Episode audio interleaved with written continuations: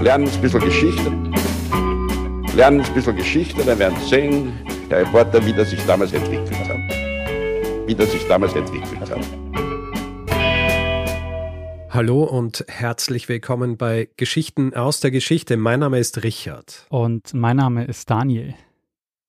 Ja, und wir sind zwei Historiker, die sich üblicherweise Woche für Woche eine Geschichte erzählen. Und zwar so, dass der eine nicht weiß, was der andere ihm erzählen wird. Jetzt sind wir aber in der vierten Ausgabe unseres Feedgags.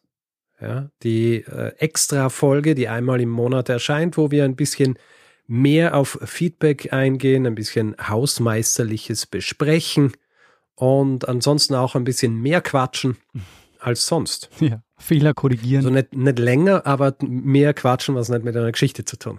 Genau. so ist in die Richtung. Ja, genau. Also wer hier zum ersten Mal reinhört, das ist jetzt keine reguläre Folge, sondern wir, wir reden über Folgen, die wir schon gemacht haben. Genau. Und vor allem eben die der letzten äh, vier Wochen. Und ähm, ja, da sind wir jetzt wieder mal angelangt. Das ist jetzt also die Feedgag-Ausgabe für den August. Und wir haben ja so ein neues Feature, beziehungsweise wir haben das ja jetzt schon so ein bisschen mit äh, Rubriken versehen, damit es ein bisschen strukturierter ist. Und zur ersten Rubrik würde ich jetzt gleich einmal gern kommen, nämlich Review des Monats. Jawohl. Wir kriegen ja wahnsinnig viele Reviews. Also wir kriegen wahnsinnig viel Feedback und freuen uns sehr drüber und Mhm. versuchen auf dieses Feedback zu antworten. Wenn es geht, schaffen wir es natürlich nicht immer. Freuen uns natürlich immer, wenn wir sie lesen. Worauf wir nicht antworten können, außer in diesem Format hier, sind die Reviews auf Apple Podcasts. Und deswegen gehen wir hier öfter mal auf die ein, die dort geschrieben werden. Und es sind nicht immer gute Reviews, äh, aber manchmal sind es auch welche, die so ein bisschen kritisch sind. Und eine dieser kritischen Reviews, die wir für kurzem erhalten haben, würde ich gern vorlesen und diskutieren. Bin ich die Einzige, die sich an diesen Zwischen mhm von Richard nach fast jedem Satz von Daniel stört? Es macht mich wahnsinnig. Das führt dazu, dass ich nur den Folgen von Richard zuhören kann, da Daniel nicht ständig diese Töne dazwischen schiebt und das, obwohl ich Daniel sehr mag. Mhm. Mhm. Was macht es mit dir, Daniel? Also, das ist jetzt äh, einerseits gefährlich, was du machst, weil alle Leute jetzt darauf hören werden bei der nächsten Natürlich. Folge. Ja, Und ja das sollte man eigentlich gar nicht machen. Aber ich, ich glaube, wir müssen es diskutieren. ich finde es interessant, weil dieses, mhm, das du machst, wir sehen uns ja nicht bei der Aufnahme. Das heißt, Hm, du gibst mir damit ja Feedback, dass du mir noch zuhörst. ja. Ich mache das ja tendenziell auch, aber die Frage ist ja, ich könnte es ja auch rausschneiden. Beim, ich schneide sowieso die Ja. Folge und es geht ja hier offenbar auch um Folgen, die ich mache. Das heißt, ich könnte ja auch dieses mhm von dir jedes Mal rausschneiden. Ich lasse es aber drin, weil ich das Gefühl habe, dann hat es eine schönere und bessere Dynamik zwischen uns beiden. Hm. Schau, ich mach's schon wieder. Also von meiner Warte aus ist es tatsächlich so, dass ich dir halt immer wieder, während wir sprechen, Rückmeldung geben will, dass ich höre und verstehe, was du mir gesagt hast. Ja. Also ich meine, du gehst eh davon aus, dass ich zuhöre bei den Dingen, die du mir erzählst. Aber für mich ist, glaube ich, ich habe immer das Gefühl, dass es für unsere Gesprächsdynamik sinnvoll ist, wenn wir uns eben auch so akustisches Feedback geben und auch wenn es einfach nur so ein Mhm ist. Ja. Es kann gut sein, dass ich es manchmal ein bisschen übertreibe. Ja, aber die Frage ist ja, Richard, muss es in der Aufnahme sein oder nicht? Ich meine, machen kannst du es ja. Du kannst dir nach jedem Hm. Wort, das sie sagt, mhm sagen und ich schneide es einfach raus. Ja. Wahrscheinlich passt jetzt auch hier die ganze Zeit und mir fällt auf, dass ich es tatsächlich so oft mache. Du könntest das, also von, von meiner Warte aus, glaube ich, dass es sinnvoll ist, ein paar Ms drin zu haben, einfach um diesen Gesprächscharakter auch so ein bisschen rauszustreichen. Ja, Mhm. wir sind ja kein, wir sind kein Feature-Podcast, wo wir großes Skript haben und so weiter, an das wir uns sklavisch halten müssen, sondern im Grund sind wir tatsächlich noch zwei Leute, die sich gegenseitige Geschichte erzählen. Ja. Ähm, Und da passt es natürlich, dass man dieses Audio-Feedback kriegt, wie man es halt in einem Gespräch macht. Also wenn mir jemand eine Geschichte erzählt, dann starre ich die Person auch nicht die ganze Zeit an und sage nichts, bis die Geschichte fertig ist. ja. Du nickst ab und zu mit dem Kopf vielleicht. Eben. Und das Nicken können wir halt nicht machen. Das Nicken ist bei uns, sieht man halt auch nicht, also wir sehen es nicht und unser Publikum hört das Nicken dann ja auch nicht. Naja. Deswegen, ja. Also ich bin mir der Tatsache bewusst, dass ich es wahrscheinlich öfter mache, als ich es machen müsste. Und vielleicht in der nächsten Folge, die, so, die wir aufnehmen, wo du sprichst, werde ich ein bisschen drauf achten, es nicht zu übertreiben und dann schauen wir mal, ob es irgendwie für dich auch einen Unterschied macht, wenn du das Ding schneidest. Für mich ist halt die Frage, ab wann bist du eingeschlafen? Also, wenn du nach drei Minuten Nie. noch nichts gemacht hast, ähm, bist du dann eingeschlafen? Ja, drei Minuten ist viel. Oder bist du Drei dann in der Minuten Küche und machst da einen Kaffee und denkst dir, ja, ja, red du nur. Ich glaube, was Dinge während des Aufnehmens angeht, bist du fast ein bisschen besser als ich. Ja, Du isst dir manchmal auch während der Aufnahme, oder? Kekse. Kekse. Oder ich trinke was. Kekse. Trink was, wenn du, wenn du es noch nicht geschafft hast, irgendwas zu essen den ganzen Tag, so, ah ja, jetzt ist eine Aufnahme, da kann ich wenigstens essen, während der Richard was erzählt. Ja, endlich mal Finde ich per se ja auch nicht schlimm, weil ich finde, das ist ja, wir führen ja tatsächlich ja Gespräche. Ich glaube, es ist einfach nur dann wahrscheinlich, wenn man es hören wird, Mhm. wäre es wahrscheinlich für unser Publikum nicht so angenehm. Aber ich bin ja nicht böse, wenn du isst, während ich das erzähle. Das ist ja irrelevant. eigentlich. Ja. Nein, wenn ich drehe runter und äh, versuche, dass du es gar nicht mitbekommst. Na gut, aber Food for Thought, das Ganze. Ja. Äh, Deswegen bin ich gar nicht böse eigentlich, diese Review, weil es ist ja nicht ganz unwahr. Schauen wir mal, wie die nächsten Folgen dann schauen. Ja, aber wie gesagt, für mich ist das eher ein Schnittproblem als eines, wo du jetzt äh, was ändern müsstest. Hm. Hm. Aber du schneidest ja schon ein paar raus und ich versuche es jetzt so zu minimieren, dass du eigentlich keine mehr rausschneiden musst. Okay, mal schauen. So, Dass du das Gefühl hast, ja, das ist äh, gut für den Flow. Ja, Da habe ich so unterbrochen. Und weißt du was, ich lese jetzt auch gleich noch eine gute Review vor, die uns über den Klee lobt, Mhm. weil über sowas freue ich mich immer sehr. Und das ist hier jetzt halt auch so ein bisschen Feedback diesen Leuten, die sich das antun und uns über den Klee loben, äh, nur um ihnen zu sagen auch, dass für uns das immer wahnsinnig viel bedeutet, wenn man solche Dinge schreibt. Ja. Jemand schreibt, großartig. Ich liebe den Podcast sehr und finde ihn unglaublich stimmig. Erzähltempo, Länge, Spannungsbogen, Informationen und Unterhaltung, ja, selbst der Werbeblock ist im angenehmen Ausmaß. Es ist alles genau richtig, so dass es fast schon unheimlich perfekt ist. Die beiden sind sehr sympathisch und die Stimmen wirklich angenehm. Würde auch 10 von 5 Sternen geben. Also, wenn ihr mal ein Review aussuchen müsst, die alles beschreibt, was ich gern höre, ja würde ich die aussuchen. voll. Es ist fast schon zu perfekt. Also ich, äh, Ja, schau, selbst die Review, die du sagt, das ist schon fast unheimlich perfekt, das ist zu perfekt. ja, genau. Also vielen Dank. aber äh, äh, ja. fre- ja. freue mich äh, sehr. Ich lese ungern dann die Namen vor. Das ist ja auch eine Frage von, möchte man seinen Benutzernamen oder sonst wie hören ja. in so einem Format. Deswegen lese ich den jetzt nicht vor, aber wer auch immer das geschrieben hat, weiß, dass er oder sie das geschrieben hat. Deswegen vielen herzlichen Dank dafür. Und äh, ja, ich freue mich sehr. Ja, es ist auch wahrscheinlich äh, nicht gut, so Benutzernamen dann auch öffentlich zu machen. Du kennst es ja selber, Richard. Du hast ja diesen einen Namen, wie war der nochmal bei PlayStation? ähm, das war doch, ähm, Ja, ja, dieser, mal. den ich nicht rausgegeben habe. Daniel, ich weiß, was du hier versuchst. Ich werde, ich werde meinen PlayStation-Benutzernamen hier nicht laut verlesen. okay, Ja. sehr gut. Ich habe gestern gerade ein neues Spiel gespielt. Hm. Stray. Stray. Ja, äh, fängt an, du bist eine Katze. Und ähm, es stellt sich dann halt relativ schnell heraus, dass du eine Katze in einer postapokalyptischen Welt bist. Okay. Und äh, es ist ein sehr schönes Spiel. Äh, schön Es im wird Sinne noch von, äh, sehr. Art Design ist auch super schön. Mhm. Ja, ich meine, das Ganze ist halt postapokalyptisch, das heißt aber, das gibt dem Ganzen natürlich noch extra Charakter. Aber taugt mir sehr. Stray. und du musst einfach nur überleben halt oder was musst du machen? Hier. Na, es äh, wird noch ein bisschen komplizierter. Okay.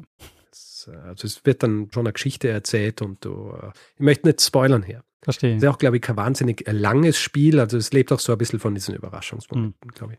Und was hat die Wie Apokalypse ausgelöst? Nuklear? Weiß ja auch noch nicht genau. Ah, okay. Weiß ja auch noch nicht Ah. genau. Äh, so weit bin ich noch nicht. Verstehe.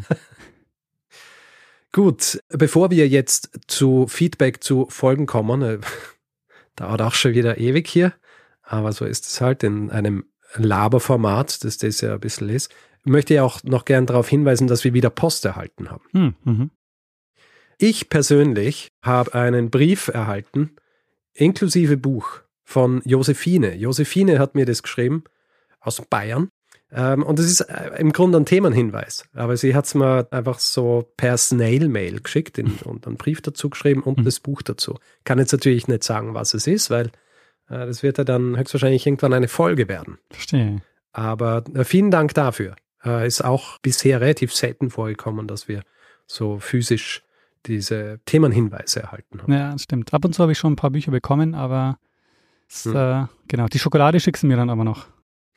Schokolade. Ja. Und wir haben eine Postkarte erhalten. Und zwar von Loni und Melvin. Loni und Melvin haben Urlaub gemacht in Portland, Portland, Oregon. Und kannst du dir vorstellen, wo sie waren, als sie dort waren? Daniel? Wahrscheinlich beim Rose Garden. Richtig. Der Rose Test Garden. Waren sie dort? Das ist eine auch Folge aus dem Frühwerk. Ich glaube, die letzte Folge, die wir gemeinsam aufgenommen haben, oder? Mhm, das war die letzte Folge, wo wir gemeinsam in Wien aufgenommen haben. Die hat damals Anna Masone erzählt. Ganz genau. Die waren dort und haben sich den Rose Test Garden angeschaut. Ganz lustig, sie schreiben, die Karten in diesem Shop waren ihnen zu kitschig. Deswegen haben sie uns stattdessen eine Karte geschickt mit Blick auf Mount Hood. Mount Hood, der größte Berg Oregons übrigens. Ein äh, Vulkan. Ah, sehr gut. Und äh, eine sehr schöne Karte. Also vielen herzlichen Dank dafür. Äh, freut mich immer sehr. Sie schreiben auch, dass Sie immer Ihre Urlaubs, also nicht immer, aber dass Sie bei Ihren Urlaubszielen so ein bisschen drauf schauen, ob es auch eine thematisch passende Folge gibt. Ah. Zum Beispiel äh, waren Sie wohl auch in Venedig und äh, verweisen dann auf Folge 57. Ich glaube, GAG 57 ist es über die Gebeine des heiligen Markus, die nach Venedig gebracht mhm. wurden, aus Alexandria. Ja, vielen herzlichen Dank dafür. Danke. Was die Verknüpfung von mehreren Folgen betrifft, äh, da kommt mir auch gerade eine Idee, weil du von dem Berg erzählt hast. Jemand mhm. hat mir ein Bild geschickt, wo viele DeLoreans zu sehen sind, und zwar in den Bergen. Also war ein Treffen von DeLoreans in den Bergen. Ich habe auf diesem Bild 26 DeLoreans gezählt. es ist echt so cool. Also nach der DeLorean-Folge zu sehen, wie viele tatsächlich existieren und auch noch auf den Straßen fahren ich hätte mir das gar nicht gedacht. Nee. Ich habe mir gedacht, die sind jetzt so exotisch und alle schon zerfallen und so weiter. Aber was ich ja auch gesehen habe, diese Nachfolgefirma, die ja mit der ursprünglichen DeLorean Motor Company nicht wahnsinnig viel zu tun hat, außer im Namen, oder? Ja, genau, ja. Die produzieren ja jetzt ein neues äh, Auto auch, oder? Es wird, glaube ich, ein E-DeLorean, aber soweit ich gelesen habe, sind die sogar schon wieder verklagt worden wegen dem Design und so. Das ist alles nicht so ganz einfach. Hm. Naja. Na gut. Aber ja, da tut sich was in der Welt des DeLorean. Und ein Zufall, der da passiert ist, auf den hat mich unter anderem Markus hingewiesen. Die Folge war ja die Nummer 356. Mhm. Und das ist gleichzeitig das erste Serienfahrzeug von Porsche, nämlich der 356er. Ah. Und das ist der mhm. Vorgänger des 911ers. Das kennst du wahrscheinlich. Das ist der ja, ganz klassische Porsche. Mhm. Ich glaube. ich glaube, dass ich ihn kenne. Sehr schön. Eine Sache noch. Wir haben ja noch einmal Post gekriegt. Unser Michael, Michael hat ein Buch produziert über Südtirol. Mhm. Und hat uns ein Exemplar dieses Buchs geschickt, weil wir in diesem Buch erwähnt werden. Ah, cool. Und lustigerweise auch wieder mit einer Folge, wo Anna Masona zu Gast war. Bleiben oder gehen? Die ah, Option in Südtirol 1939, Folge 203. 48 Minuten. Ja, äh, vielen Dank, Michael, dafür. Ich kriege ohnehin gern Dinge zugeschickt. Ja. Und wenn es dann, also jetzt, das soll jetzt keine Einladung. Be careful what you wish Das klingt for, jetzt falsch. Na, ich mag einfach Sachen zugeschickt zu kriegen, wie wahrscheinlich jeder Mensch. Aber solche Dinge dann, wo wir irgendwie auch so drin sind mit uns. Und einfach zu sehen, wie die Sachen, die wir vor Ewigkeiten gemacht haben, wie die noch immer entsprechend rezipiert werden und dann Niederschlag in, in einem physischen Buch finden. Ja. Das ist schon cool. Das stimmt, ja. Äh, freut mich, äh, freut mich sehr. Gut, Daniel, ein bisschen Feedback noch mhm. zu Folgen, die wir gemacht haben. Soll ich anfangen? Fang mal an, ja. Gut. Du erinnerst dich vielleicht, ich habe eine Folge über Mary Kingsley gemacht. Oh ja. Jene Dame, die Westafrika erforscht hat. Und mich hat Feedback auf Twitter erreicht. Und ich lese es jetzt einfach einmal ganz vor, weil das ist wahrscheinlich die sinnvollste Art und Weise, das hier darzulegen. Da ich selbst Afrikanistik studiert habe, sei Folgendes angemerkt. Die Verwendung des Begriffes Stamm für verschiedene Völker in Afrika ist stark eurozentrisch und wird von kolonialismuskritischen Historikerinnen abgelehnt. Stamm beinhaltet die Vorstellung eines Zusammenfallens von Ethnie und politischer Organisationsform, was im Kolonialismus als typisch für sogenannte primitive Völker galt. Diese Annahme ist historisch falsch. Gesellschaften in Afrika und überall anders waren bis ins 19. Jahrhundert hinein entlang vieler verschiedener Konzepte organisiert. Religion, Gefolgschaft, Verwandtschaft, Beruf, Kaste und so weiter. Ethnische Zugehörigkeit war nur ein Prinzip unter vielen und keine eigenständige politische Organisationsform. Tatsächlich wurde die Idee von Stämmen häufig erst von den Kolonialmächten, insbesondere der britischen, eingeführt und vielen afrikanischen Gesellschaften übergestülpt, da man sie der unzivilisierten Lebensweise insbesondere schwarzer Menschen angemessen hielt. Der wilde Stamm ist deshalb gleichsam ein Gegenbegriff zur entwickelten Nation, die den Europäern vorbehalten bleibt. Mhm. Diese Bedeutung lässt sich auch daran erkennen, dass in weißen europäischen Kontexten in der Regel selten bis gar nicht von Stämmen gesprochen wird. Also ja, ich habe das Wort Stamm vor allem verwendet eben als Mary Kingsley dann im Westen ist und dort unterschiedliche Völker zum Beispiel besucht oder besucht, äh, auf sie trifft und Zeit dort verbringt und ist falsch in diesem Kontext von Stämmern zu sprechen. Und ähm, ja, mir war das auch nicht so bewusst, wie sehr dieser Begriff, also ich habe so ein bisschen weißt du, weiß ja, es gibt gewisse Begriffe, die wir noch so ein bisschen aus der Schule irgendwie im Kopf haben, wo jetzt aber über die letzten 20, 30 40 Jahre wahnsinnig viel passiert ist, um sie ein bisschen loszulösen von der tatsächlichen Realität und der Art und Weise, wie Dinge einfach benannt wurden von den unterschiedlichen Kolonialmächten. Naja. Und wie es trotzdem noch bei uns in der Sprache irgendwie verhaftet ist und man dann halt auch gar nicht so wahnsinnig viel drüber nachdenkt. Aber wir sollten natürlich schon genau über solche Dinge nachdenken. Deswegen vielen herzlichen Dank für diese Korrektur. Ja, aber das ist nämlich ein wirklich interessanter Begriff. Das war mir auch nicht so klar, dass das ein Begriff ist, der aus der europäischen Perspektive sich hm. in dem Fall Afrika erklärt. Ja. Hm. Aber der wird ja also, nicht nur für Afrika verwendet, auch für Nordamerikaner ganz oft. Ja, es ist halt tatsächlich ein bisschen komplexer, weil ich habe dann so ein bisschen nachgelesen drüber und habe eben auch gelesen, dass zum Beispiel in Nordafrika der Begriff Stamm schon teilweise verwendet wird, eben vor allem im islamischen Kontext. Mhm. Du kannst es aber halt, das ist halt tatsächlich ein Begriff, der nicht so ein Catch-all sein kann für irgendwie Leute, die irgendwie miteinander zusammen zu tun haben. Ja? ja? Also es ist ja auch ein bisschen vergleichbar mit der Art und Weise, wie gesprochen wird über die Völkerwanderung und diese Völker dort, die mhm. oft einfach nicht Völker per se waren, sondern welche, die aufgrund unterschiedlichster Umstände miteinander verbunden waren. Ja.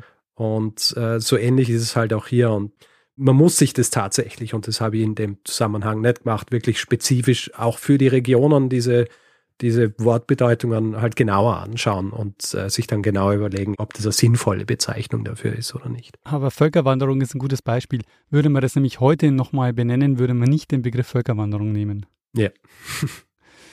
ja, äh, vielen Dank. Gibt es noch weiteres Feedback, Richard, zur Kingsley-Folge? Zur Mary Kingsley-Folge nicht. Ich habe dann noch ein bisschen was über Schach. Ein bisschen was über Schach ist gut. Wahrscheinlich äh, über Schach. kann ich mich die nächste halbe Stunde zurücklehnen und du. Nein, ich werde mich kurz halten. Okay. Welche Fehler hast du noch gemacht, Richard? Äh, ein, zwei. Aber äh, du wirst es schon hören. Ich lasse dich dazwischen auch noch ein bisschen irgendwas klarstellen Sehr oder gut. Feedback vertiefen.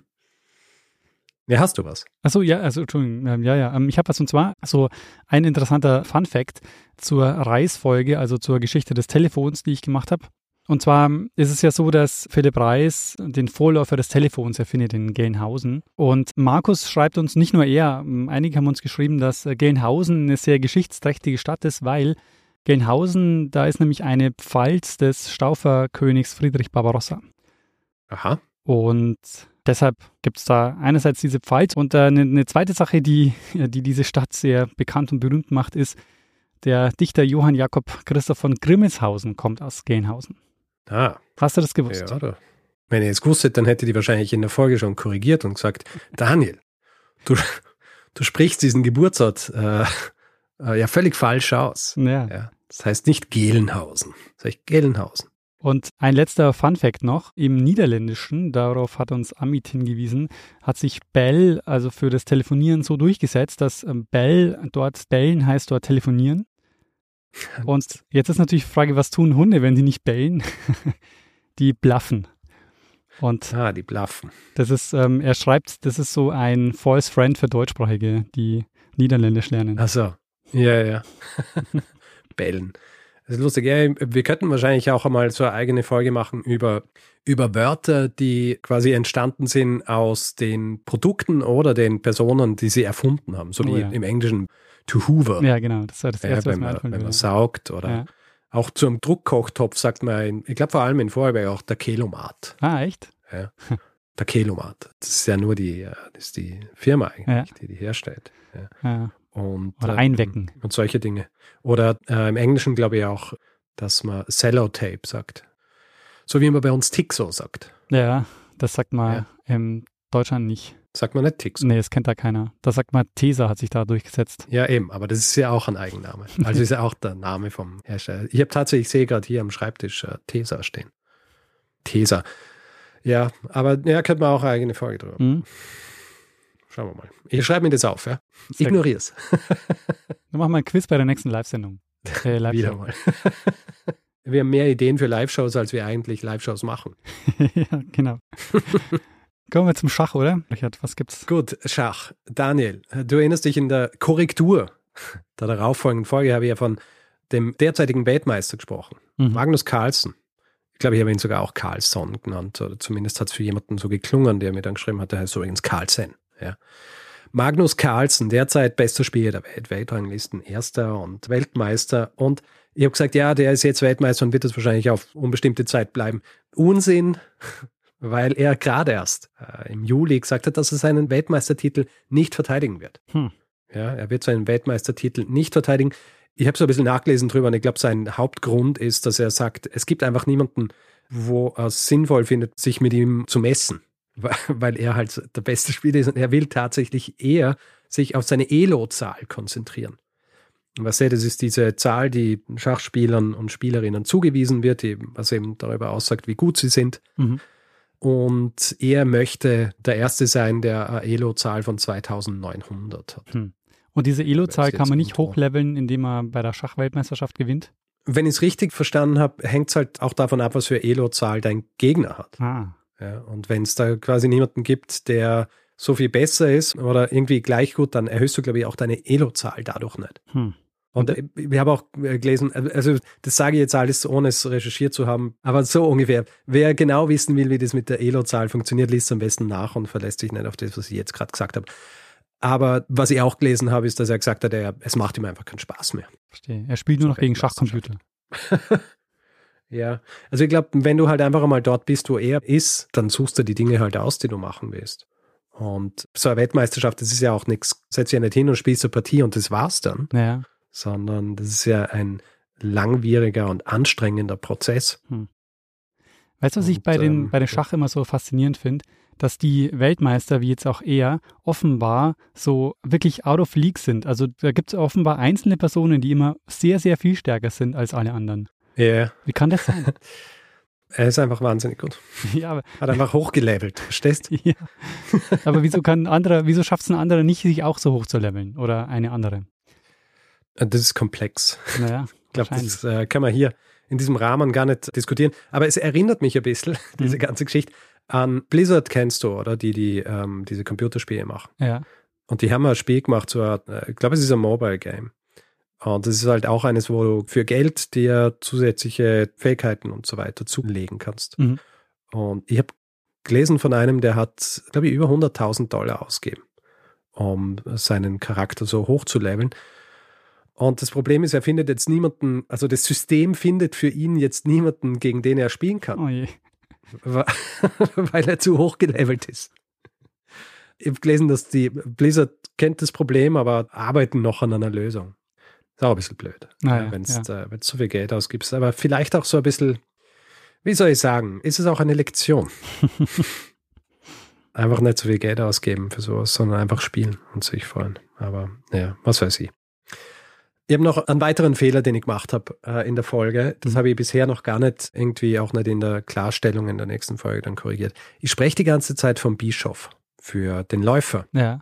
Und ich habe immer im Kopf gehabt, dass äh, man das beides verwenden kann. Ja? Also der Läufer ist auch der Bischof. Aber tatsächlich im Deutschen sagt man nur Läufer dazu. Ja, genau. Ja. Man sagt nicht Bischof. Also Bishop ist eine britische Geschichte und das führt mich dann gerade zu einem nächsten Punkt, mehrere Leute haben mir nach der Schachfolge einen Link geschickt zu, zu einer Sammlung von Weltkarten, wo angezeigt wird, wie welche Schachfiguren auf der Welt heißen. Ah, cool. Das ist ganz cool, weil es gibt einfach sehr viele unterschiedliche Namen für die diversen Figuren. Ja. Also was überall gleich ist, ist der König. Mhm. Also es hat sich nicht die Welt, sondern es ist Europa. Also ist, äh, die europäische Schachbezeichnungen. Also der König ist überall dasselbe und äh, bei der Dame ist dann schon unterschiedlich, weil vor allem in Osteuropa ist es noch immer so der Berater ja, oder der Visier, äh, wie es ursprünglich war. Hm. Es ist ein bisschen schwierig, das jetzt hier zu übersetzen, weil diese Karte, die schaut sich die unterschiedlichen Länder an und beschreibt es halt dann auch auf Englisch, wie die heißen. Das heißt, weiß ja genau, wie sie dann in der entsprechenden Sprache heißen. Ja. Deswegen ist es auch schwierig. Aber zum Beispiel der Bauer, mhm. wie wir ihn im Deutschen haben für diese Figur, das ist eben Österreich, Schweiz, Deutschland und Teile von Skandinavien. Und im Rest der Welt heißt der Bauer einfach Foot Soldier. Ah. Oder halt der, der Fußsoldat, also die Infanterie. Irgendwo ist da auch markiert, dass was gibt, da heißt der Bauer Small Woman. Das ist aber, offenbar ist es ein Land, aber ich finde da jetzt nicht, auf welches Land sich das bezieht, aber naja. Also ist sehr interessant, dass diese unterschiedlichen Bezeichnungen, die gibt es halt einfach auch noch immer. Das Pferd zum Beispiel, also mhm. heißt bei uns ja auch der Springer. Ja, genau, ja.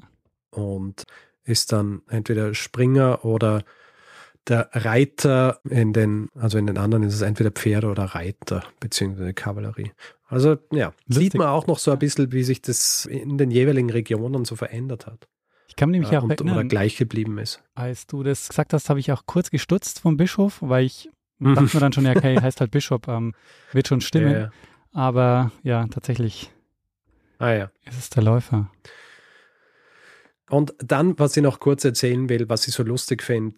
Du erinnerst dich, ich habe ja, also das war dann in der Folge, hätte es den Rahmen gesprengt. Aber du erinnerst dich, dass ich ja über die Louis Chessman gesprochen habe, oder? Mhm, ja. Also diese Schachfiguren, die aus dem 12. Jahrhundert, aus Skandinavien, die sie dann auf den äußeren Hebriden gefunden haben, eben spezifisch Louis.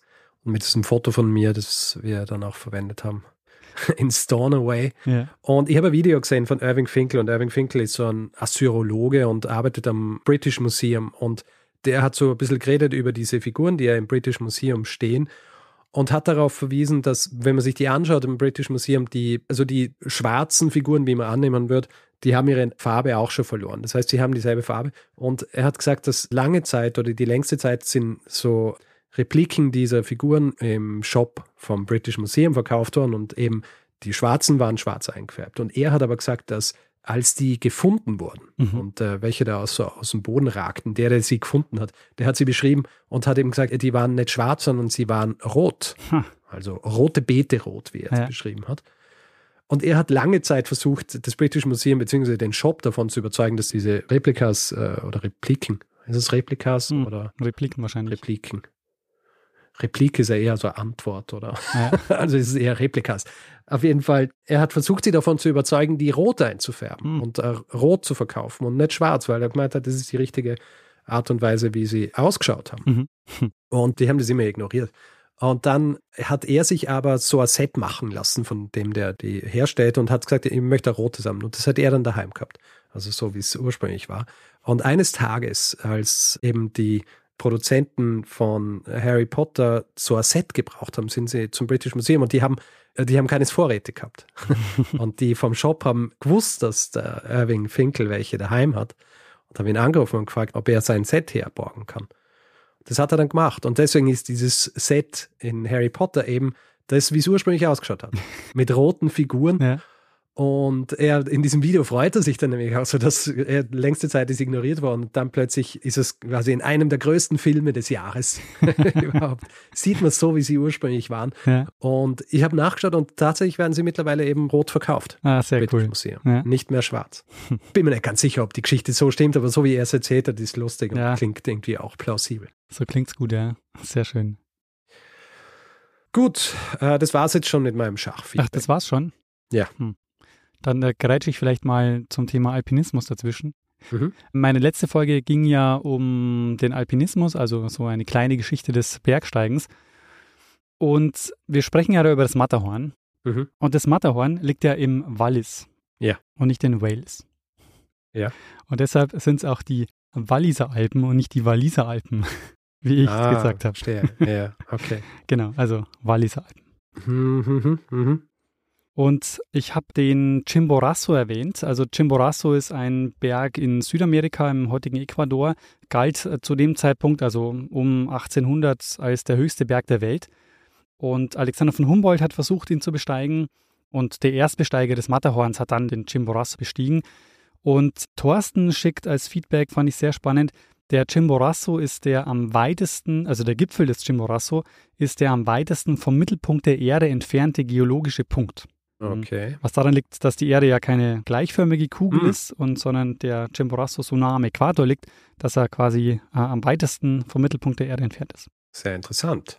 Und der höchste Berg gemessen vom Sockel ist übrigens, schreibt er, der Mauna Kea auf Hawaii.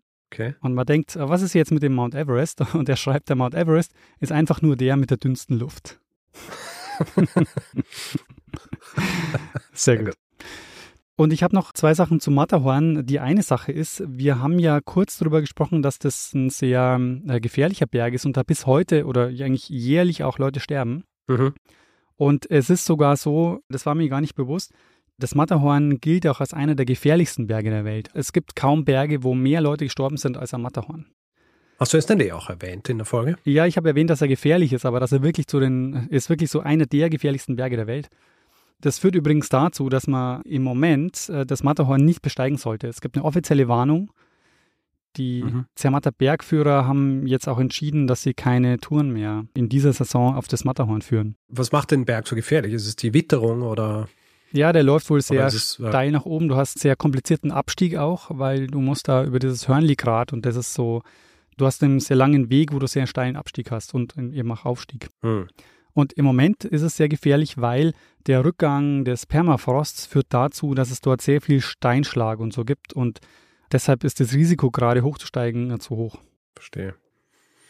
Ja, gut. Ich meine, weißt du, äh, laufen wir bei mir offene Türen ein, wenn es darum geht, nicht auf einen Berg zu steigen. Ja. ich kann mir vorstellen, dass für viele natürlich äh, enttäuschend ist, wenn sie nicht aufs Matterhorn steigen können. Aber es ist echt sehr interessant, weil ich habe eben da ein bisschen gelesen und es ist so, im Moment äh, spricht man auch so, dass der Alpinismus in so einer Krise ist, weil der Klimawandel dazu führt, dass die Berge im Moment sehr gefährlich werden. Also der Mont Blanc zum Beispiel, der darf im Moment über die normale Route nicht bestiegen werden. Auch da ist ja. die Steinschlaggefahr zu hoch.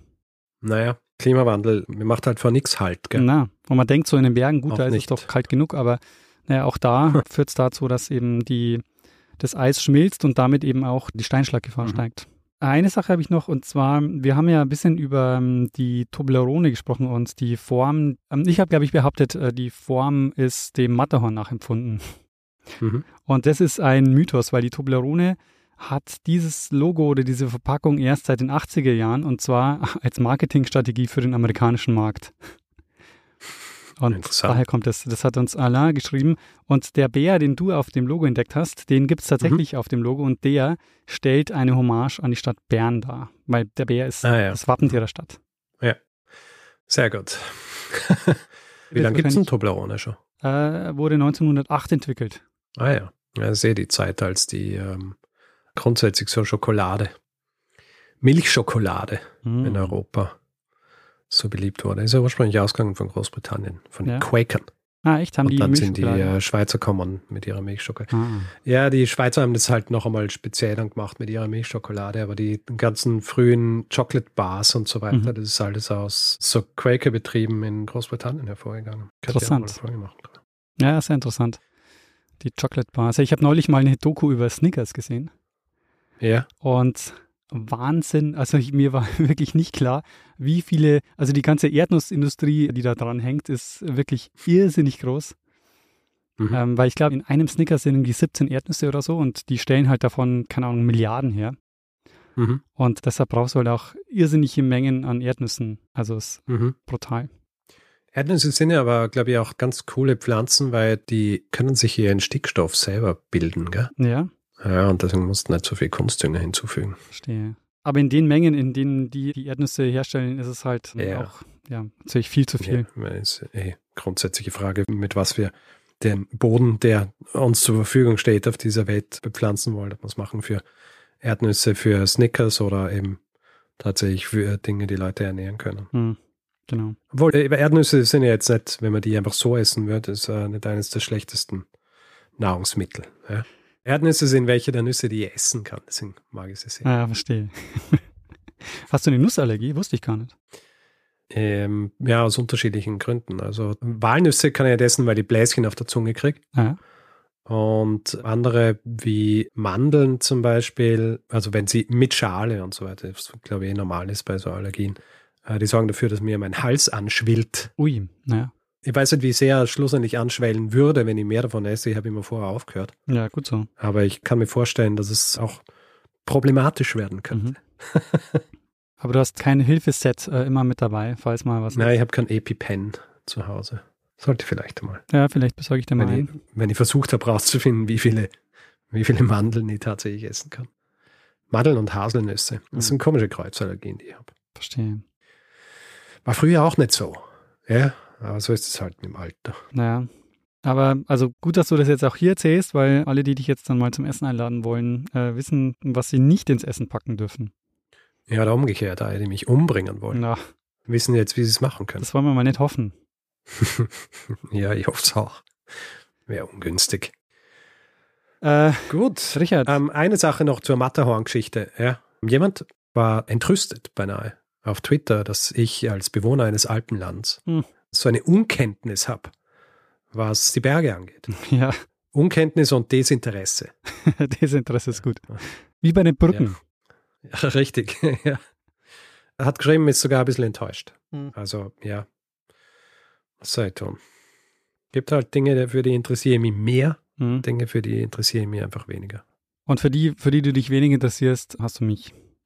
Richtig. Wir ergänzen uns einfach sehr gut. Sehr gut. Ja, gut, dann lass es doch vielleicht Daniel. weitergehen zur nächsten Kategorie dieser Folge. Und ja. Die hat sich ja auch schon eingebürgert. Die hat sich eingebürgert.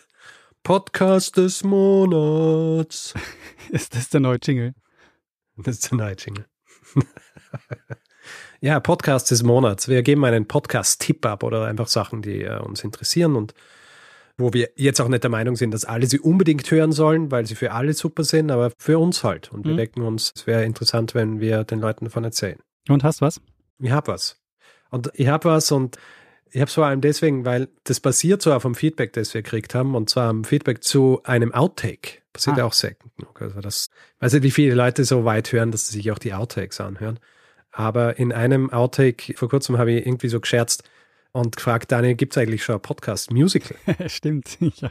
Ja. Und jemand weist uns darauf hin, dass es tatsächlich ein Podcast-Musical gibt. Und zwar ist es Folge 266 eines Podcasts, der heißt Das Podcast UFO. Ah, ja. Kennst du das? Ja, das ist von und mit äh, Florentin Will. Richtig. Stefan Titze und Florentin Will. Es ist ein Comedy-Podcast. Ja. Und ich habe gesehen, der existiert schon länger als wir. 2014. ja. Seit 2014. Und das ist jetzt mein Podcast-Tipp des Monats. Ich habe dann mir nämlich, ich habe diese Podcast-Musical-Folge angehört mhm. und ist schon sehr gut. also, äh, ich meine, ich muss dazu sagen, ich bin kein großer Musical-Fan. Ja. Wahrscheinlich fehlt mir dann auch ein bisschen so die Expertise, um zu sagen, okay, das ist jetzt gutes Musical versus schlechtes Musical oder sonst wie, aber ich habe mir die Folge angehört und es klingt tatsächlich wie ein Musical und die Texte sind teilweise schon sehr lustig.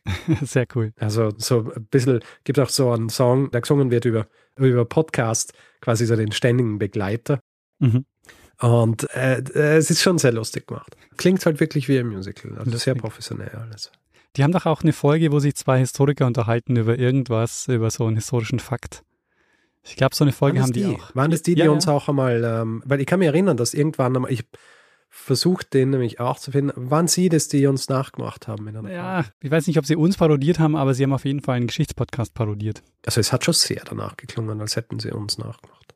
Oder? Ich meine, es ist jetzt nichts Außergewöhnliches, dass sich zwei Typen gegenseitig irgendwas erzählen. Ja, eben. Es waren nämlich sonst keine Bezüge zu uns da, deshalb ähm, wäre ich mir da jetzt nicht so sicher, aber ich glaube, das mm. war auch UFO-Podcast. Ja, lustig. Ja, sehr gut. Aber ähm, ja, also wer Comedy-Podcasts mag, ist hier, glaube ich, ganz gut aufgehoben und die haben, glaube ich, auch schon über 300 Folgen oder so. Ja, sehr also, cool. Ja, da wird man fündig. Daniel, was ist dein Podcast-Tipp des Monats? Ich habe einen für dich, Richard. den du mich? in dem Moment, wo ich das erzählen werde, wirst du ihn sofort abonnieren und durchbinschen. Und okay. zwar der Podcast, der mich im letzten Monat am meisten begeistert hat, war ein Sportpodcast, in dem es um, um einen bestimmten Aspekt des Profisports geht, nämlich um Doping. Ah. Der Podcast heißt äh, Geheimsache Doping, wird moderiert von Kerstin Hermes und Hajo Seppelt. Und weiß nicht, ob du Hajo Seppelt kennst, der ist weltweit einer der renommiertesten Journalisten, wenn es ums äh, Doping geht. Aha. Durch seine Recherchen wurde zum Beispiel das riesige Dopingsystem in Russland aufgedeckt. Ah, an das erinnere ich mich, ja. Das hat er mit ausgelöst. Und kannst du dich auch erinnern, es gab auch mal bei, ich glaube, österreichischen Biathleten und so, ähm, so eine Razzia. Mhm. Wurde auch ausgelöst durch eine Recherche, die er gemacht hat.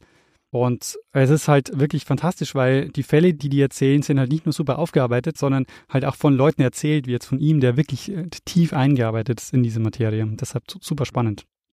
Sehr gut. Und es gibt auch eine Folge zu ja. Jan Ulrich. Weiß nicht, kennst du mhm. Jan Ulrich? Ja, er ist äh, ein Fahrradfahrer, oder? Genau, ein ehemaliger Profi-Radrennfahrer, der ja der einzige Deutsche ist, der jemals die Tour de France gewonnen hat. Und es gibt da ähm, nicht nur eine Folge dazu in dem Podcast Geheimsache Doping, es gibt auch einen eigenen Podcast zu ihm mit acht Folgen, wo sein hm. Leben nachvollzogen wird, das äh, äußerst turbulent äh, war. Und, also ich kannte ja nur diesen, diesen Fight mit Lance Armstrong und so und in diesem Podcast wird in acht Folgen sein ja äußerst turbulentes Leben äh, nachgezeichnet. Und der hat sich ja jahrelang diesen Fight mit Lance Armstrong geliefert. Ich weiß nicht, ob du das mitbekommen hast. Nö. Da haben die gefightet äh, um den Tour de France-Sieg und er ist so der ewige Zweite geblieben. Und er hat aber so ein, also er hat die Tour de France nur einmal gewonnen. Und ähm, man sagt halt eben so, er hätte das Talent gehabt, die Tour de France irgendwie zehnmal zu gewinnen. Und mhm. hat halt in Deutschland einen unglaublichen Hype um den Radsport ausgelöst. Bis dann eben Ende der 90er Jahre diese Dopingskandale gekommen sind oder Anfang der 2000er.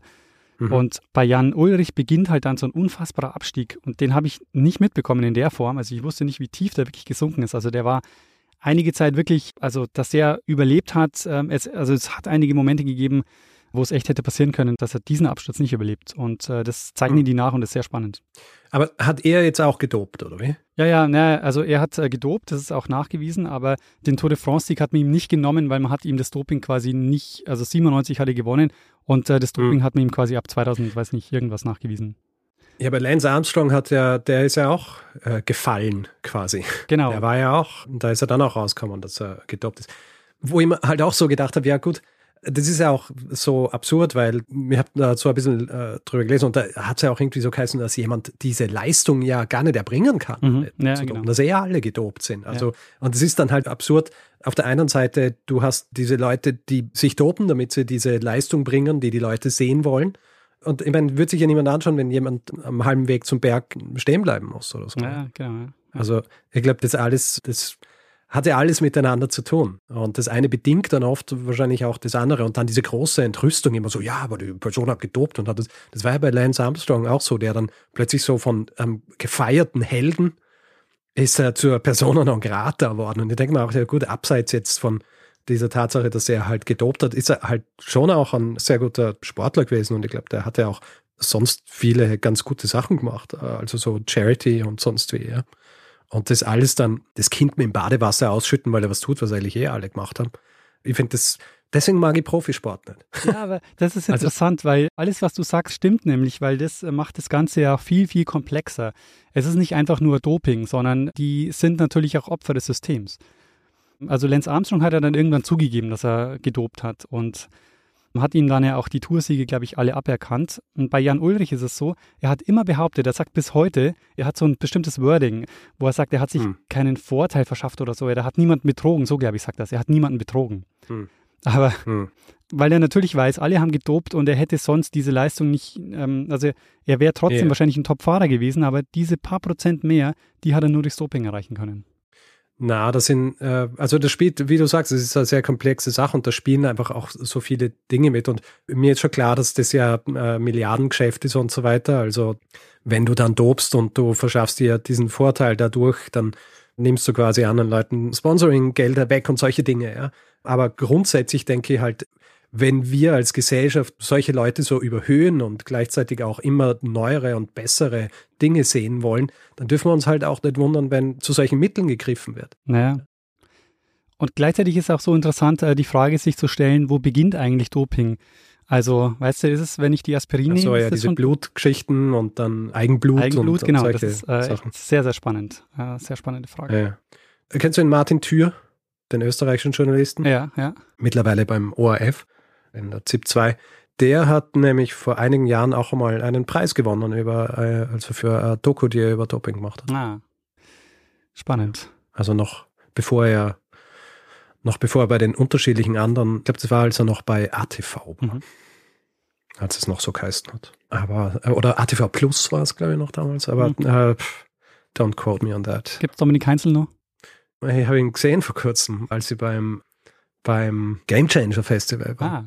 Da ist er so herumgegangen in diesem Backstage-Bereich. Und was hat er dir erzählt? Äh, ich habe nicht mit ihm gesprochen. Ah, verstehe. ich rede nicht jeden an, den ich sehe. Naja. Ja, vielleicht ja über dich. Vielleicht wollt ihr eine Geschichte machen. Ich glaube nicht. ähm, vielleicht noch zur Erklärung für alle, die äh, Dominik Heinzel nicht kennen. Der ist quasi so der Boulevard-Fernsehjournalist äh, gewesen. Zumindest habe ich ihn so kennengelernt, als ich in Österreich war. Ja, ich habe das Gefühl, er schaut auch noch genauso aus wie vor 20 Jahren.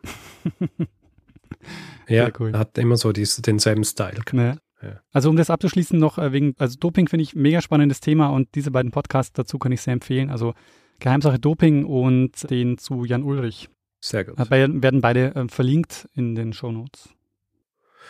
Gut, Daniel, äh, sind wir am Ende unseres Feedback-Teils angekommen, dieser Feedgag-Folgen. Jawohl. Es kommt aber noch was, gell? Mhm.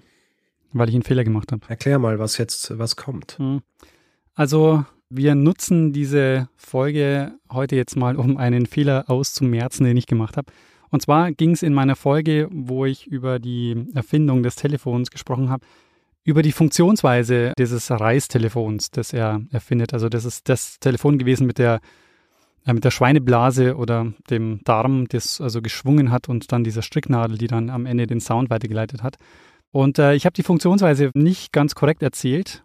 Und weil das Ganze ja ein physikalisches äh, Problem darstellt, habe ich mir gedacht oder haben wir uns gedacht, wir lassen uns das mal erklären von einem, der Ahnung davon hat. Sehr gut.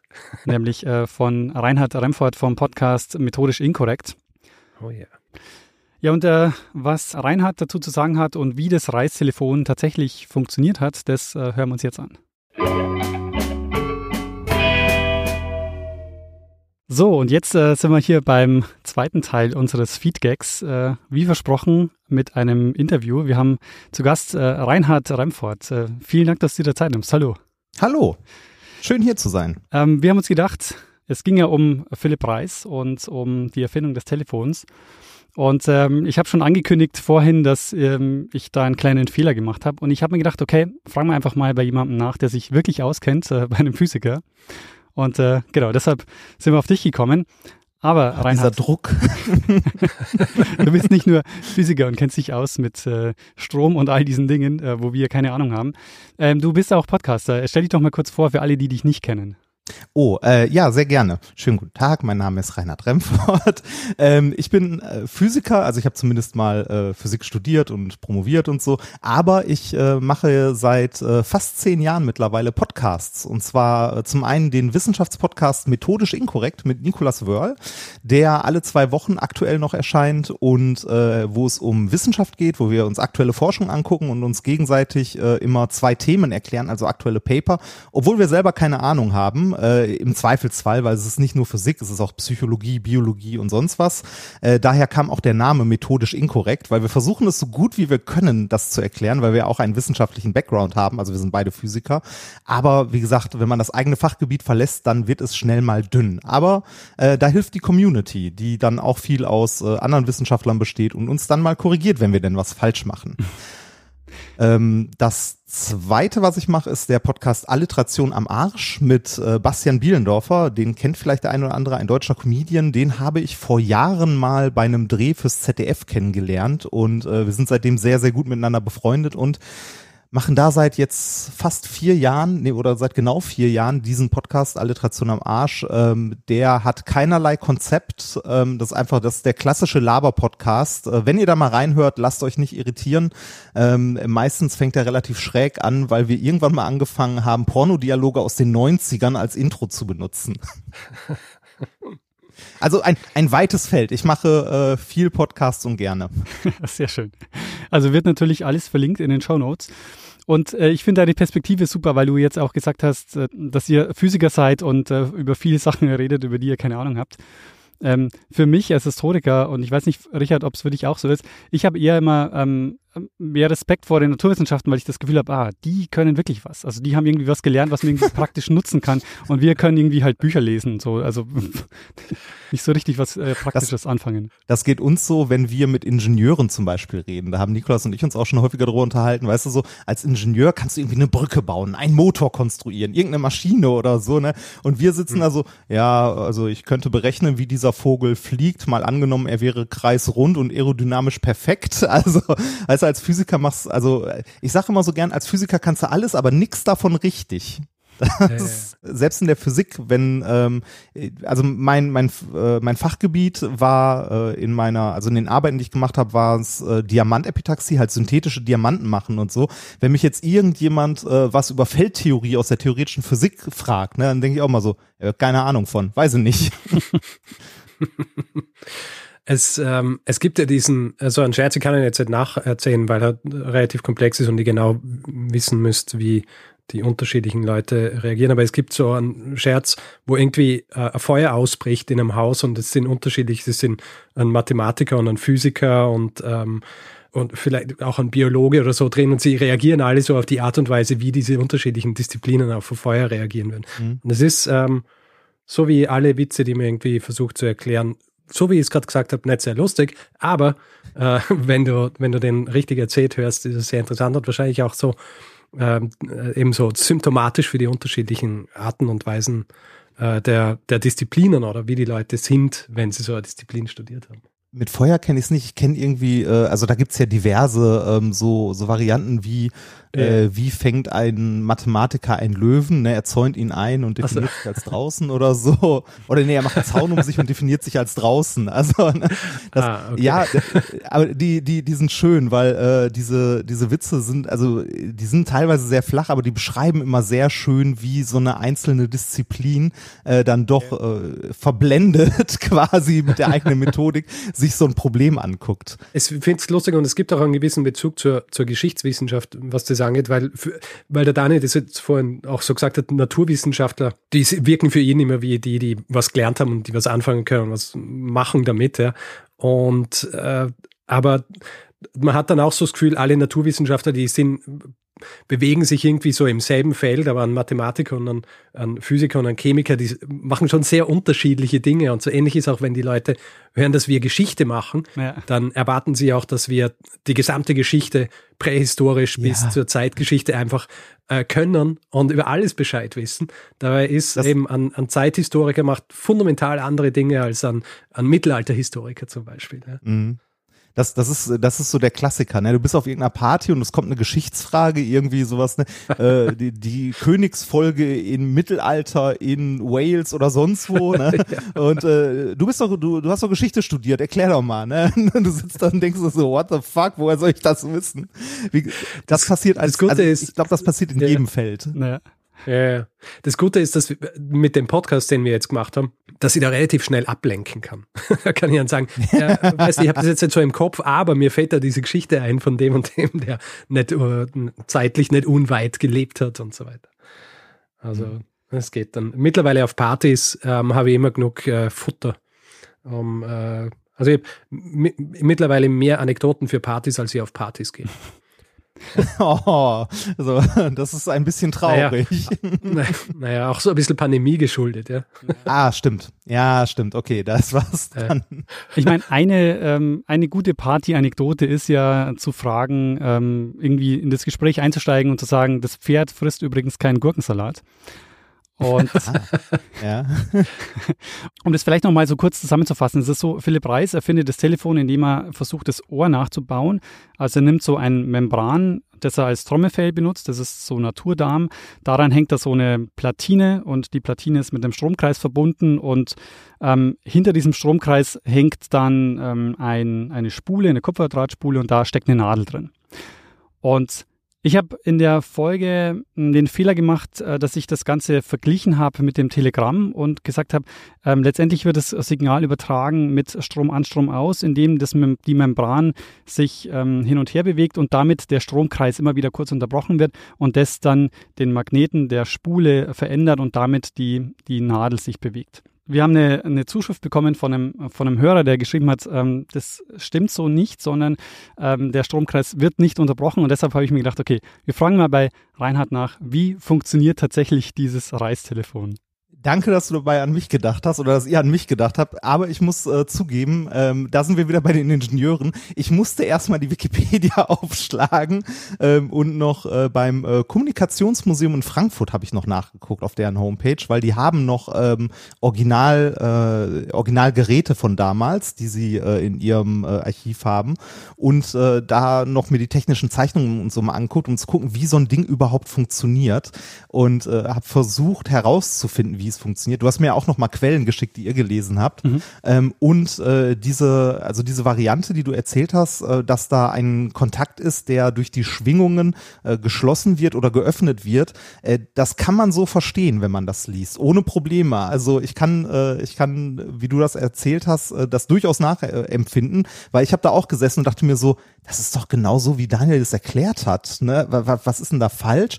Hab dann ein bisschen weiter gelesen, ein bisschen mehr und habe dann verstanden, was das, also was eigentlich anders ist. Mhm. Wie du schon richtig gesagt hast, ähm, wir haben dort einen Stromkreis, der aufgebaut wird und an einer Stelle in diesem Stromkreis äh, geht der Kontakt zu einer Nadel, die auf, äh, also die an einer Membran hängt, die Nadel, und die ist ähm, auf einen Kontakt gepresst, so ganz, ganz leicht. Ich glaube, es war ein Platin-Kontakt, ich weiß es gerade nicht mehr mhm. so genau. Äh, die berühren sich so gerade eben. Ne? Also diese Nadel berührt gerade eben den gegenüberliegenden Kontakt. Und ähm, jetzt ist es so, wenn jetzt Schallwellen auf diese Membran treffen, dann wird der Kontakt nicht getrennt, äh, wie du gesagt hast, sondern die Nadel wird fester oder weniger fest da dran gedrückt, mhm. verdien, äh, verliert aber nie den Kontakt. Das heißt, der Kontakt ist immer geschlossen, nur es ist mal fester, also es wird mal fester drauf gedrückt und mal weniger fest. Das hat zur Folge, dass sich der Widerstand an dieser Stelle ändert. Mhm. Und zwar, wenn die Nadel fester aufgedrückt wird, also wenn die Kontakte fester zusammengedrückt werden durch die Schallwelle, dann ist der Widerstand Widerstand geringer und wenn äh, die Nadel wieder in ihren Ursprungszustand zurückgeht, dass sie nicht dran gepresst wird, dann ist der elektrische Widerstand ein bisschen größer. Aber es ist durchgehend ein geschlossener Stromkreis, bei dem sich aber an einer Stelle der Widerstand ähm, halt äh, moduliert durch die Sprache ändert. Mhm. Jetzt könnte man sich fragen, wie macht das ein Signal oder wie macht das denn dann Ton? Genau, ja? wie kommt dann der Ton ähm, äh, hinten raus an? Genau, wie kommt der Ton hinten raus? Das, äh, ich habe mir die Folge angehört und ich glaube, dass ich bin mir gerade nicht mehr ganz sicher, wie weit ihr das erklärt habt. Beim Empfänger, der auch Teil dieses Stromkreises ist, da ähm, befindet sich eine Spule und äh, der Strom fließt durch diese Spule und erzeugt dort ein Magnetfeld, weil wenn äh, Strom durch einen Leiter fließt, wird ein Magnetfeld erzeugt und wenn man diesen Leiter, also Draht, zu einer Spule wickelt, dann wird das Magnetfeld an der Stelle einfach noch stärker, weil halt mehr Draht auf kleiner Fläche ist, sozusagen.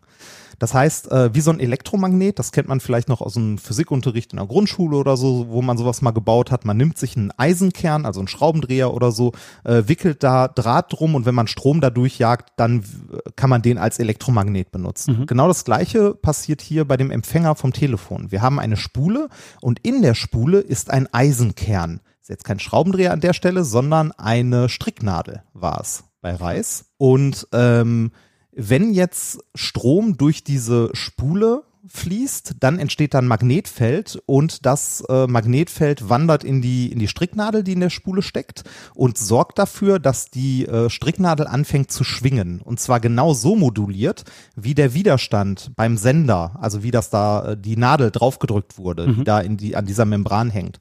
Das heißt, wir übertragen über den Strom und das Magnetfeld am Ende die Schwingungen der Membran auf die Stricknadel. Also wir machen aus der Schwingung der Membran machen wir einen sich ändernden Widerstand.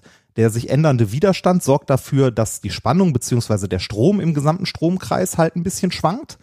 Dieser schwankende Strom im Stromkreis, der erzeugt in der Spule beim Empfänger ein sich änderndes Magnetfeld. Und das sich ändernde Magnetfeld sorgt dafür, dass die, äh, dass die Stricknadel anfängt, in der gleichen Frequenz zu schwingen. Und das würde, das kann man schon hören, weil dann die Luft drumherum auch schwingt. Das ist aber noch nicht besonders laut. Mhm. Wenn man aber diese äh, Stricknadel noch, ich glaube, ihr hattet gesagt, einen Geigenkasten oder so, also auf einen Resonator legt, mhm. dann werden die Schwingungen verstärkt und man kann es ganz gut hören. Es wird letztendlich also dieses ähm, analoge Signal äh, quasi wirklich übertragen. Es wird kein, genau. es wird nicht umgewandelt, also im Sinne von Nein. so einem digitalen Signal. Genau, das kommt später erst, wenn sich Telefone weiterentwickeln Richtung Impulswahlverfahren und so. Mhm. Da äh, gibt irgendwann dann wirklich digitale Übertragung. Aber das war äh, ein rein analoges Signal, das übertragen wird. Ähm, und da werden verschiedene physikalische Effekte bei ausgenutzt. Also einmal dieser äh, sich ändernde Kontaktwiderstand. Also im Grunde hat Philipp Reis das Kontaktmikrofon erfunden. Mhm ähm, also durch diesen sich ändernden Druck auf die Nadel wird halt die Spannung und der Strom modelliert, der da fließt. Und äh, was er noch genutzt hat, war die Magnetostriktion, nennt man das Ganze. Ich finde es ein sehr schwieriges Wort. Klingt aber schön. ähm, Magnetostriktion ähm, ist, äh, bedeutet, dass sich äh, metallische Gegenstände, also gerade ferromagnetische äh, Gegenstände, in einem Magnetfeld, ähm, da ändern die ihre Ausdehnung. Also mhm. sie fangen an zu schwingen. Wenn man ähm, ein äh, Metall, also einen ferromagnetischen Gegenstand in ein sich änderndes Magnetfeld bringt, dann fängt er halt an zu schwingen, indem er sich ausdehnt und wieder zusammenzieht. Durch die magnetischen Domänen in dem Material, die sich halt entsprechend dem Magnetfeld ausrichten.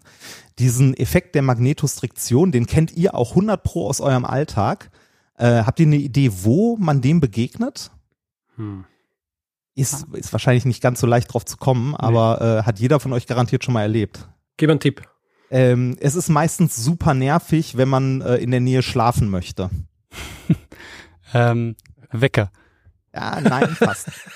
aber, aber nah dran, nah dran. Ja, es ist, es ist tatsächlich nah dran, ähm, ja. denn äh, es, hat, es hat was mit elektrischen Bauteilen zu tun und zwar Transformatoren. Ah. Äh, so in Netzteilen oder so. Oder wenn ihr das kennt, so einen dicken ah. Transformator, der irgendwo auf der Straße steht, die brummen ja manchmal. Mhm. Ja. Äh, dieses äh, 50 Hertz Brummen, das man so kennt, äh, mhm. beziehungsweise eigentlich sind es 100 Hertz. Ähm, das liegt daran, dass wir äh, in unserem Stromnetz ja Wechselstrom haben und der mit 50 Hertz hin und her schwingt.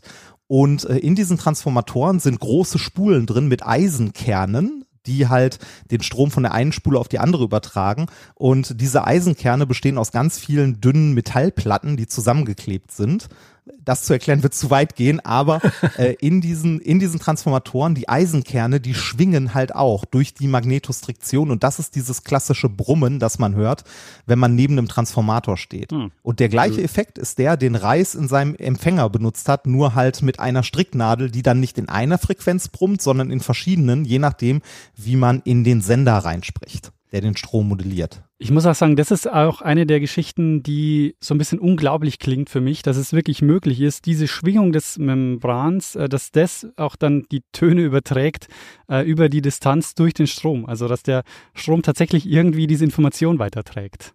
Ja, es, äh, also es ist spannend. Ich finde es äh, krass, dass der äh, um die Zeit auf die Idee gekommen ist, das so zu bauen. Mhm. Also das, äh, mhm. ich bin bei so Erfindungen eh immer, ich stehe da immer vor wie, wie so ein fasziniertes Kind und denke mir so, wow. Weil eigentlich ist das, äh, wenn man es ganz, ganz simpel vereinfacht, ja nichts anderes als eine, äh, also sowas wie eine schwingende Schnur, die er benutzt hat, also wie eine Geige oder so, mhm. wo er dran zupft und die Schwingung sich fortpflanzt, nur dass er hier keine Seite hat, an der er zupft, sondern äh, den Strom. Er, er zupft im Grunde an dem Strom, der Strom schwingt und überträgt das woanders hin. Mhm. Als du es vorhin so im Detail erklärt hast, habe ich mir auch genau das gedacht, so, wie kommt jemand auf sowas? Ja, also so, wie, genau. wie, dass, dass jemand so sich so überlegt, ha, aha, gut, vielleicht, äh, ich, weil du brauchst ja fundamentales Wissen, was all diese Dinge angeht, die du jetzt gerade besprochen hast, ja, also ja. Eben, äh, die Magnetostriktion und, äh, und all solche Dinge. Und dann muss sich in deinem Kopf sowas formen, wo du dir denkst, hm, vielleicht wenn ich das mit dem zusammentue und das da rein stecke und dann verknüpfe, dann höre ich vielleicht, wenn jemand dort reinspricht. sowas in die Richtung. Ja. Was, was ihr als Historiker absurd. ja kennt, ist ist, dass solche Erfindungen, die einer Person zugeschrieben werden oder auch Theorien mhm. wie bei Einstein, die Relativitätstheorie, ja eigentlich selten, ähm, äh, selten ja. die Erfindung dieser einen Person sind, ja. Ähm, ja. sondern Äh, da, da, ist dieser, dieser klassische Spruch, äh, wenn ich weitergeblickt habe, dann nur, weil ich auf den Schultern von Riesen stehe. Ne? Also genau. äh, es gibt ganz, ganz viele Leute, die Vorarbeiten geleistet haben hier. Ähm, was ihr auch angesprochen habt in eurer Folge ist, dass dieses äh, Reistelefon, ähm, also gerade dieser äh, Sender mit, mit der Membran, mit diesem Kontaktmikrofon, der Vorgänger im Grunde oder die physikalische Grundlage für das spätere Kohlemikrofon war. Hm. Mhm. Äh, dass man das weite Ver Verwendung im Rundfunk und so hatte in den 30, also in den 1930er Jahren und so, mhm. dass diese, diese klassische äh, kratzige Stimme Stimme, die man bei den ganzen scheiß Hitler reden und so hört, mhm. ähm, ne, weil die halt Kohlemikrofon yeah. benutzt haben. Kohlemikrofon yeah. funktioniert nämlich im Grunde fast genauso. Ähm, da ist es so, dass man äh, zwei Membranen hat, die eine, die schwingt und die andere, die der gegenüberliegende Kontakt ist und zwischen diesen beiden Membranen ist, äh, sind so Kohlestückchen, so ganz, ganz viel, so Kohlegrieß, also ganz, ganz kleine Kohlestückchen und wenn man äh, da reinspricht, dann schwingt die eine Membran, die linke und drückt die Kohlesachen, also diese Kohlestückchen immer so ein bisschen zusammen und dadurch ändert sich der Widerstand hm. dieses Kohlezeugs. Ist im Grunde so wie das Kontaktmikrofon äh, Kontakt, äh, von Reis, nur ganz, ganz viele nebeneinander in Form von Kohlegranulat. Mhm. Okay, also dieser verändernde Widerstand ist eigentlich so das Entscheidende dann äh, in der Übertragung genau. des, äh, des, des Tons oder des Geräuschs. Hm es ist eine unglaublich spannende Zeit, äh, in der Reis gelebt hat. Ne? Also äh, ich wurde häufiger mal gefragt, so wo möchtest du mal hinreisen, wenn du eine äh, Zeitmaschine hättest? Und äh, die Weltkriege mal ausgeklammert, würde ich gerne so, äh, also als, als Wissenschaftler würde ich gerne zur Jahrhundertwende reisen, also so 1900. Bisschen davor, bisschen danach, weil da ist so in der Technik und auch in der Naturwissenschaft so unglaublich viel passiert und es war unglaublich spannend. Äh, alles, was unsere heutige moderne Gesellschaft, sagen wir mal, ausmacht, unsere technische Gesellschaft hat in der Zeit ihren Ursprung gehabt. Ähm, ein sehr gutes Beispiel dafür ist die aktuelle Folge, die Richard gemacht hat über einen äh, vergessenen Erfinder. Ah, die habe ich noch nicht gehört. Gustave Trouvé. Wenn du jetzt sagst, du kennst ihn, dann ist er vielleicht doch nicht so vergessen. Nein, Nein. noch nie gehört. Ähm, na, Gustave Trouvé hat eben genau in der Zeit gelebt, also 1839 geboren und sein, seine Schaffenszeit ist halt so zweite Hälfte 19. Jahrhundert bis gerade noch Anfang 20. Jahrhundert. Und der hat insgesamt 300 Patente und war vor allem äh, bei der Elektrifizierung äh, federführend. Also der hat zum Beispiel das erste offizielle E-Fahrzeug gebaut, so ein E-Tricycle, ah. wo er äh, zwei Elektromotoren eingebaut hat, eigentlich Siemens Elektromotoren, die er noch verbessert und verkleinert hat und die hat er da reingesteckt und gilt damit als der Begründer oder als der, der, der das erste Elektrofahrzeug gemacht hat. Aber äh, sehr breit gefächert Sachen entwickelt, also medizinische Geräte und ähm, auch äh, elektrische Gewehre und also gerade so in dieser Zeit, als so Aufbruchsstimmung war, was die Elektrifizierung angeht und bevor noch die, die ganzen Verbrenner kommen sind und das alles so ein bisschen in den Hintergrund äh, gerückt haben. Also hat zum Beispiel auch elektrische Boote gemacht und vor allem die Motoren hat cool. mehr oder weniger im Vorbeigehen den Außenbordmotor erfunden.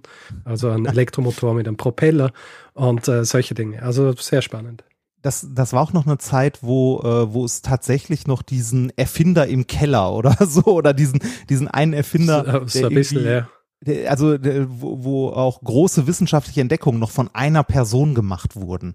Ähm, das ist heute ja eigentlich so gut wie gar nicht mehr möglich. Ne? Das ist ja ähm, auch in der wissenschaftlichen Community, äh, zumindest in der Physik, äh, ein immer äh, größer werdendes Thema, wenn es ähm, um das Publikationswesen geht. Ne? Mhm. Ihr wisst das ja, mhm. an der Universität ist Publikation ist die Währung, an der du gemessen wirst. Ne? Je mehr Erstveröffentlichungen in hochrangigen Journalen, umso besser. Ähm, jetzt ist es aber ja heute so, dass viel, viel von der Forschungsarbeit keine Einzelleistung mehr ist, sondern Gruppen, also wirklich große Gruppen. Äh, und dann die Frage ist, wer kommt auf das Paper, wer an welcher Stelle und so weiter. Und äh, sein, äh, also was ich sehr schön fand, also so dass ähm, das Paradebeispiel, dass das heute eventuell nicht mehr sinnig ist, ähm, damit zu messen, wie erfolgreich ein Wissenschaftler ist, war eine der letzten Veröffentlichungen äh, vom äh, LHC weil da einfach dann äh, 300 Autoren auf diesem Paper stehen. ja. ja. ja.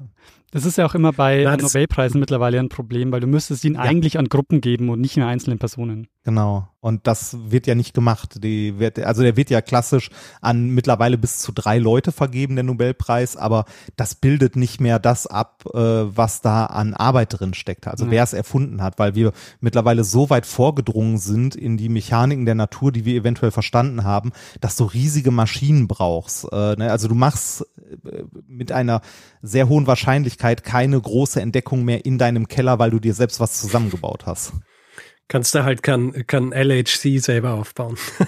nee, genau. Ähm, äh, eine Frage habe ich noch, die habe ich vorhin vergessen. Ähm, und zwar bei Reis war es so, dass er am Anfang Probleme hatte. Also wenn er was übertragen hat, dann hat, haben sich Töne super übertragen, aber die Sprache hat sich nicht übertragen. Ähm, weißt du zufällig, woran das gelegen hat?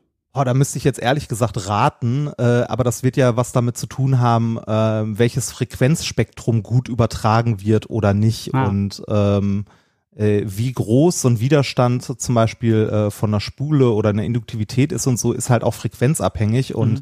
dann äh, bei, also bei Sprachen hast du ja nur ein gewisses äh, kleines Frequenzspektrum, das Sprache ausmacht. Also da machen kleine Änderungen in der Frequenz, äh, machen halt die Verständlichkeit äh, schon schwierig, mhm. beziehungsweise ähm, wenn du äh, irgendwo Frequenzen nicht mehr genau trennen kannst, kannst du es nicht mehr hören. Und bei Musik hast du ja eine Melodie, die übertragen wird äh, und eher was, also was leichteres. Also diese Sätze, das habt ihr auch gesagt, die die gesagt haben, sowas wie das Pferd frisst keinen Gurkensalat. Das sagt halt niemand. Ne? Äh, aber da sind halt äh, wahrscheinlich, hat das vorher getestet, viele Laute drin, die noch gut übertragen werden. Ja, ah, das ist äh, das ist ein guter Punkt, ja, weil ähm, es ist wohl so, dass er zum ersten Mal, als er es vorstellt, singt er wohl, muss sie denn zum Städtel hinaus? Und die Leute fragen ihn später, ob er denn auch gesungen hätte oder weil sie haben die Melodie zwar gehört, aber sie haben äh, keinen Text verstanden. Also ich denke, ich denke, das liegt daran, dass äh, so eine Melodie ja im Wesentlichen längere getragene Frequenzen sind, äh, mhm. die du überträgst, während Sprache äh, ja sehr, sehr kurz ist. Also einzelne Laute sind in der Sprache ja relativ kurz. Es war ja früher äh, zum Beispiel in Kirchen auch so, äh, das kennt vielleicht der ein oder andere noch, dass so eine, äh, diese Liturgie, die in der Kirche runtergeleiert wird, von den Priestern häufig gesungen wird. Das hat seinen Ursprung mhm. auch darin, dass äh, das früher in Kirchen besser verständlich war für die Leute, die weiter hinten sitzen. Ah, interessant. Ah, das war mir gar nicht bewusst. Nee, Aber es ergibt klar. Sinn und es ergibt auch Sinn, warum dieser Gesang immer mehr so Sing-Sang ist, als wirklich ja. mit einer schönen Melodie oder so. Sondern immer ja. dieses dö, dö, dö, dö, dö. Also nur damit du halt einfach eine Änderung in der Tonhöhe oder so hast. Ja, genau. Das, das versteht man dann halt auch, auch wenn da ein bisschen was an hm. Informationen fehlt. Sehr schön. Jetzt haben wir den Bogen geschlagen äh, vom Podcasten zum Reistelefon hin zur Kirche. Ähm, ich würde sagen. Alles dabei. äh, ich würde sagen, also ich wäre ähm, durch mit meinen Fragen. Richard, hast du noch ähm, eine, hast du noch was? Nein, ich, äh, mein Kopf schwirrt schon wieder voller Dinge, die ich äh, nur im Ansatz verstehe. ähm, ich bin zufrieden.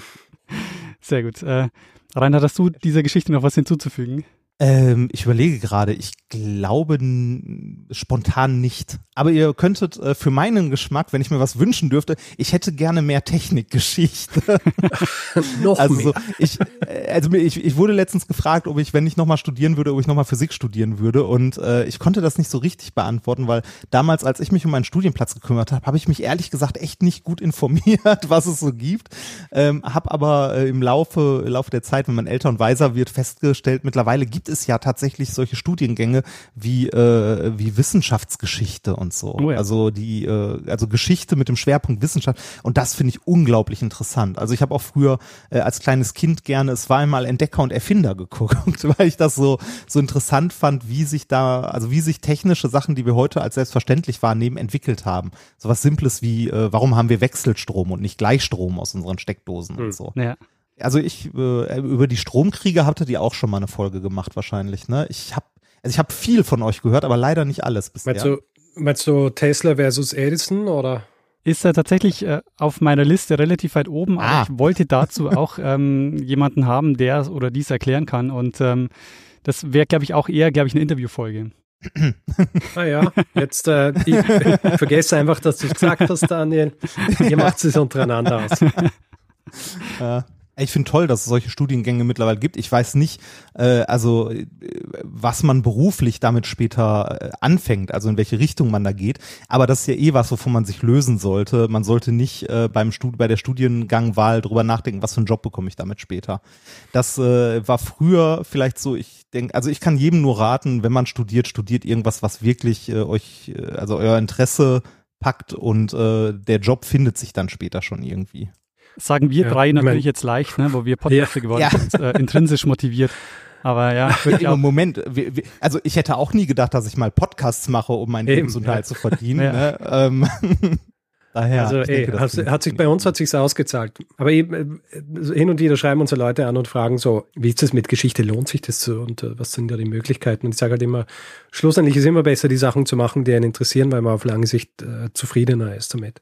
Ähm, ja, ob man damit sagen. dann an einen Job findet, äh, der, wo man sich dann eine Yacht und eine Villa kaufen kann, ist eine andere Frage. Aber es ist immer besser, sein Leben lang die Dinge zu machen, die einen interessieren, anstatt was, was einen nicht wirklich interessiert, nur damit man sich ein Haus kaufen kann. Ähm, ist ja auch schlecht, wenn man später gut verdient, aber jeden Tag äh, kotzt und heult, weil man zur Arbeit muss. Eben. Ja. Und Haus kaufen ähm, kann man sich mit Lohnarbeit sowieso nicht mehr, ähm, sondern das muss man sich ja, dann, stimmt. wenn dann, zu erben lassen. Stimmt. Genau. Ja, ähm, dann würde ich sagen, ähm, lassen wir es gut sein für dieses Interview und auch für die Folge. Mhm. Richard Aura, was sagst du? Ja, gut, äh, Rainer, in dem Fall ähm, würd, würdest du uns äh, die Ehre machen und äh, dem einen das letzte Wort geben, der es immer hat? Ja, äh, sehr gerne. Äh, wir überlassen das letzte Wort wie immer Bruno Kreisky. Lernen ein bisschen Geschichte. Lernen ein bisschen Geschichte, dann werden Sie sehen, der Reporter, wie das sich damals entwickelt hat. Wie das sich damals entwickelt hat.